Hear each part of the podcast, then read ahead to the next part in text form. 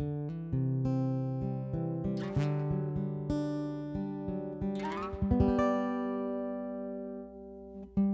everyone, I'm John Steele, and this is After Four, a podcast for InterVarsity alumni. Life after college is hard, and even a great experience with your InterVarsity chapter doesn't shield you from the challenges of transition. As we hear stories from real alumni learning how to make it in their post InterVarsity reality, my hope is that this podcast will offer some encouragement, a few laughs, and even some hope for the future. This is After Four, and these are your stories. Hello to all you alumni out there. We're back with another episode of After Four, the podcast for InterVarsity alumni, just like you. I'm your host, John Steele, and I'm glad you're here. So, how's everybody feeling post March Madness? How'd your brackets do? I did pretty poorly this year, which is normal, except for that one time in my college health class where I won the class bracket challenge and got extra credit added to my grade. Man, those were the days, but never again since. Hey, congrats to the South Carolina Gamecocks winning the women's tournament. Congrats to Coach Staley for her second championship win. That's pretty exciting, especially when you consider the coach you're facing off against is 11 and 0 in the championship game. Yeah, that's not intimidating at all. Amazing stuff. Way to go, South Carolina. Now, I totally wrapped this episode before the men's championship game last night, so I actually have no idea what happened as I'm recording this. But with my years of presenting in grad school, teaching as an adjunct faculty, leading worship, and discipling students on campus, I've gotten pretty good at talking around a topic that I know nothing about without being found out. So I think you're going to be impressed with my thoughts on the game. Here you go. And how about that NCAA men's championship game, huh? Wasn't it exciting slash standard slash boring for a championship game? I can't believe that one shot from a challenging location in the beginning slash middle slash end. And what about that one really questionable slash really great call that totally changed the tide or solidified the one team's fate? Pretty great news for North Carolina slash Kansas. Maybe next year, North Carolina slash Kansas. Basketball. That's pretty good, huh?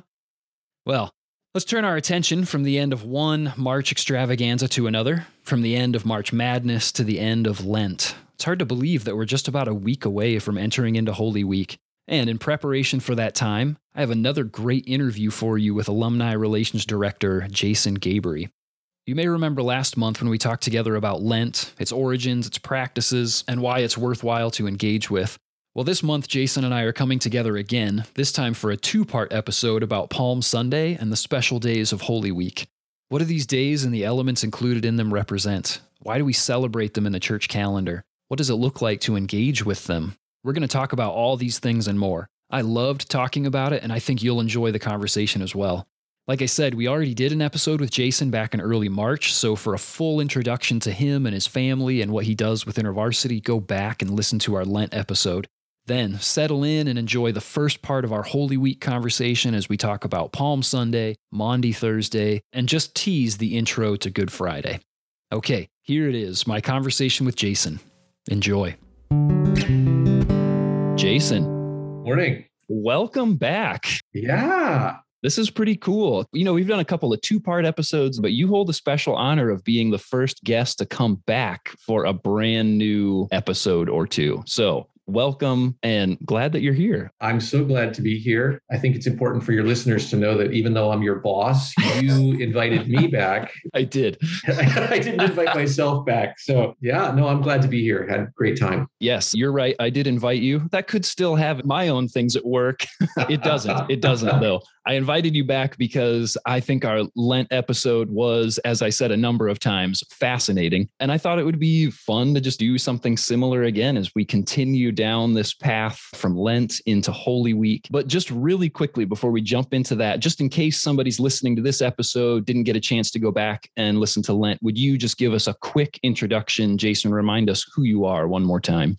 Sure. My name is Jason Gaboury. I serve as the National Director for Alumni Relations with InterVarsity, and I'm John's boss. yes, awesome. You hit the most important parts. If you want a full introduction, like we said, Jason did an episode with us about Lent. Go back, listen to that episode. You can hear a bit more. But Jason, why don't we jump into Holy Week? After all of this time that we've spent in Lent, what is our posture? What's our mindset making the transition from those rhythms into the rhythms of Holy Week? Is there some sort of impact that Lenten practices should have on us that inform the way that we enter into Holy Week? A lot of people actually think that Lent goes all the way through to Easter. And a lot of people don't realize that Lent actually ends on the Wednesday of Holy Week. And so you're pretty astute. Uh, one of the things we didn't talk about about who I am and my kind of religious background is I'm a member of the Anglican Order of Preachers and come from a liturgical tradition and have thought about this, steeped in that, which is why we're talking about these kinds of things. But this is the kind of question that makes me want to say, hey, John, have you ever considered becoming Anglican? Um, this is so great. Tell me more. no, it's really astute question. Okay, so Lent goes through Wednesday of Holy Week. And after that, we have what we call the Triduum, the, the three days, three holiest days in the Christian calendar. And then there's the joyful celebration of Jesus' resurrection. That leads us into a whole new season, the season of Easter. But to your question, what difference does that make? In Lent, we focus on rhythms of fasting and prayer and almsgiving all of which the goal is to help us pay attention to Jesus and make more space in our daily rhythms for Jesus' transformation in our lives. And the reason that's important is because when we get to Holy Week, when we get to the Triduum, the three days where we're really focusing in on Jesus's passion, what we're going to do is we're going to imaginatively and symbolically enter into that with Jesus. And so you can look at it and you can think, well, Holy Week is more of the same of Lent, paying attention to Jesus and intentionally making space for that. But in other ways, it's more focused. The best way I can think of it is if you're going to train for a run, you don't start out training for a 5K by running 5K, especially if you've never run before. You start out walking, jogging, little by little, adding a little distance, doing some cross training, doing some speed drills, doing these different kinds of things, and little by little building up your strength and you're practicing your endurance. But then when race day comes, you give it your all. You're fully invested Holy Week is like that. In Lent, we've been paying attention, we've been reflecting on scripture, we've been fasting, we've been giving alms, but now it's Holy Week. We're all in and we're going to experience this and we're going to meditate on it. We're going to imaginatively relive what Jesus walked through during these days. So then let's talk about Palm Sunday. This is kind of our first stop along the way. Just give us a really quick overview and then I have some I have some questions for you about what goes on during Palm Sunday. Sure. Palm Sunday is really the communal signal that we're switching time. It marks we've been in Lent, we are moving into Holy Week. That's probably the simplest way I can talk about the function of Palm Sunday and how it works out. So then there's a few elements and vibes going on during Palm Sunday that I want to ask a little bit about. There's a word and there's a symbol that comes up. The word is Hosanna and the symbol is a palm branch. Can we break down those two pieces? Why are those included in Palm Sunday? Yeah, that's great. Hosanna literally means save us. So when we sing or we chant or we say Hosanna, what we're saying is save us. And in the scriptures, Jesus is making his entrance in Jerusalem. The crowd around is saying, Hosanna, Hosanna. They're saying, save us, save us. Now, what's really interesting is that Hosanna that they were singing is a part of the liturgy that they would say on pilgrimage to Jerusalem for Passover. They see the city and they see the city of God. They see the city of the historic kingdom of Israel. They know the prophetic works that God has promised to return to Zion. And so they make their trip. They go around the mountain. They see the city and they break out saying, Hosanna, save us, save us. And in the midst of that, at exactly the same moment, Jesus sits on a donkey and begins his procession into Jerusalem. And the people are saying, Save us to, to the Lord. And then they're also saying, Save us to this figure, because they know the scriptures too about the king returning to Zion, riding on a donkey so all this symbolism kind of crashes together in the person of Jesus. Jesus is very intentionally using the liturgy to send a very clear signal that this long awaited hope, this long awaited expectation of the king returning to Zion, this is happening right now. And so that's what Hosanna is about. They're chanting Hosanna, save us, save us, save us. And Jesus is taking full advantage of that to signal who he is and what he's come to do. And then the reason people wave palm branches in the air is really the same reason we wave flags or team colors at a sporting event. It's a way of kind of generating attention and enthusiasm. Watch the crowd, the final four, and people have got signs and they've got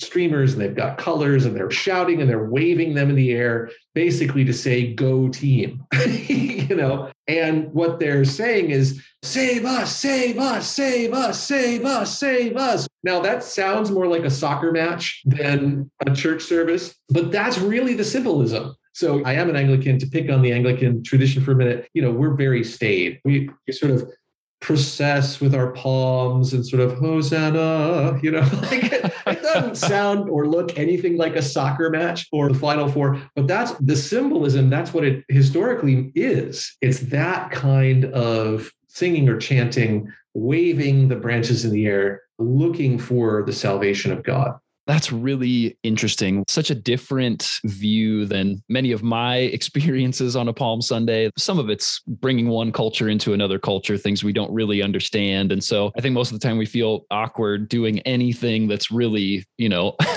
anything that looks like we're really excited. We get self conscious about that. So, Jason, as you're talking, there's two other things that I remember coming up in the story that I didn't ask you to prepare for. So, if this doesn't work, we'll just jump right over it. But one is Jesus on a donkey. That just sounds like, I mean, somebody riding in on a horse feels like something that a champion would do is riding in on a horse as opposed to a donkey. And the other is I remember in the story them talking about laying their cloaks out on the ground as he was riding through. Now, those two images right there, is there anything significant or worth understanding as far as those two pieces of the story? So the donkey is because it's a quote from Zechariah 9 9, where it says, Rejoice greatly, O daughter Zion. Shout in triumph, O daughter of Jerusalem. See, your king is coming to you, righteous and victorious, humble, and riding on a donkey, on a colt, the foal of a donkey. And so part of what's going on here is Jesus is fulfilling Zechariah 9 9. And that's important because of the claim that Jesus is making. Jesus is making the same claim he makes in Luke 4. This scripture is fulfilled in your hearing today. And it's happening through me and it's happening right now. So that's why the donkey is important. There are people who read and speculate about why a donkey and not a horse if I geek out for a minute, all the way back in the Torah, and I'm forgetting where, but there's a line about what the kings of Israel are not supposed to do. And one of the things that kings of Israel are not supposed to do is acquire horses. And part of that is the kings of Israel are supposed to be different from the kings of the world. The kings of the world acquire horses because of their military advantage. The kings of Israel are supposed to rely on the Lord for their military advantages. And so you see some of this in the symbolism and in the tradition that comes all the way through. And so I think Zechariah knows that. Zechariah knows the Torah. I think Jesus knows that. He knows the Torah. And so it's a clever application of the symbolism. And you're absolutely right. The symbolism gets deep. You may know the scripture some trust in chariots and some in horses, but we trust in the Lord our God right? Oh man. it's all of that. It's all that stuff. And it's in play in this wonderful little image putting the coats on the road is like rolling out the red carpet at the Oscars. It goes all the way back to what John the Baptist was preaching when he says, Prepare the way of the Lord.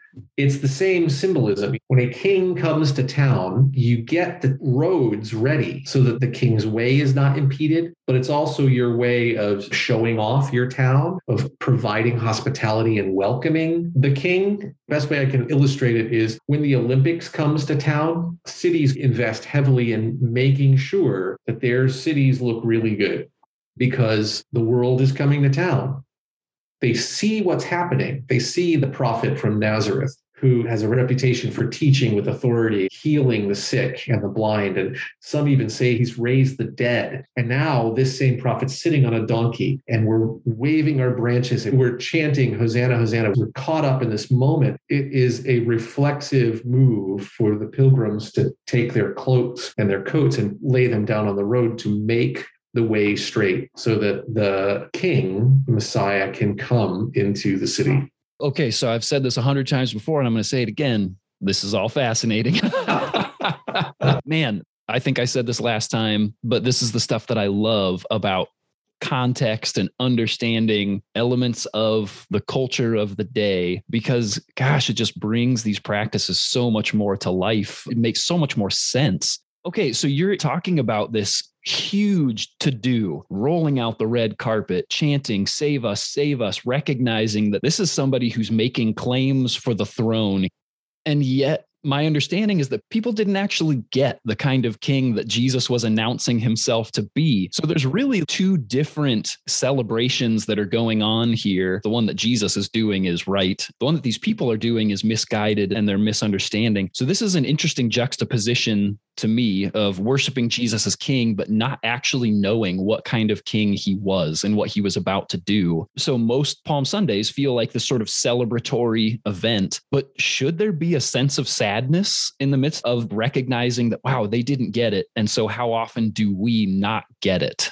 That's a great question, John in many church traditions, Palm Sunday is also Passion Sunday. So, on the one hand, we're waving the palms and we're putting ourselves imaginatively in that space, saying, Save us, save us, you know, here's the King. But then on Passion Sunday, we read the story of Jesus' arrest, trial, and crucifixion. It's the same people who say, Save us, save us, save us on the way into Jerusalem, who later in Jesus' Passion chant, Crucify him, crucify him. In a my church tradition, we often start Palm Sunday by parading around with palms and singing as we enter into the worship space. We don't quite get the crowd energy, but we do it. We participate in it. But then once we're there, once we're all gathered into the worship space, the liturgy is different because it begins with a reading of Jesus's time in Jerusalem, starting with a triumphal entry into Jerusalem, and then jumping ahead into Jesus's arrest and his trial and his crucifixion. And so you sort of start with the celebration and expectation, and then you end with the passion. And you're the same crowd. You enter the worship space singing Hosanna. And then at the appropriate point, because the reading is participatory, the crowd chants, Crucify him. Wow. And it can be very, very moving, but you're marking this transition. He is the king, he is the Messiah. And yet the kind of Messiah, the kind of king he is, he's not going to seize the throne with military power. He's going to be exalted on a cross and stretch his own body between heaven and earth. That's really interesting because I can identify with Hosanna, Hosanna, singing the Lord's praises, and I can identify with places of reflection, repentance. But as a church community, calling out, crucify him, crucify him, that is not an experience that I've ever had. And that would be that would really be something. What a powerful moment for those final days of Lent, then, as you get ready to step into official Holy Week celebrations. And wow, that's sort of a mind blowing experience to consider there.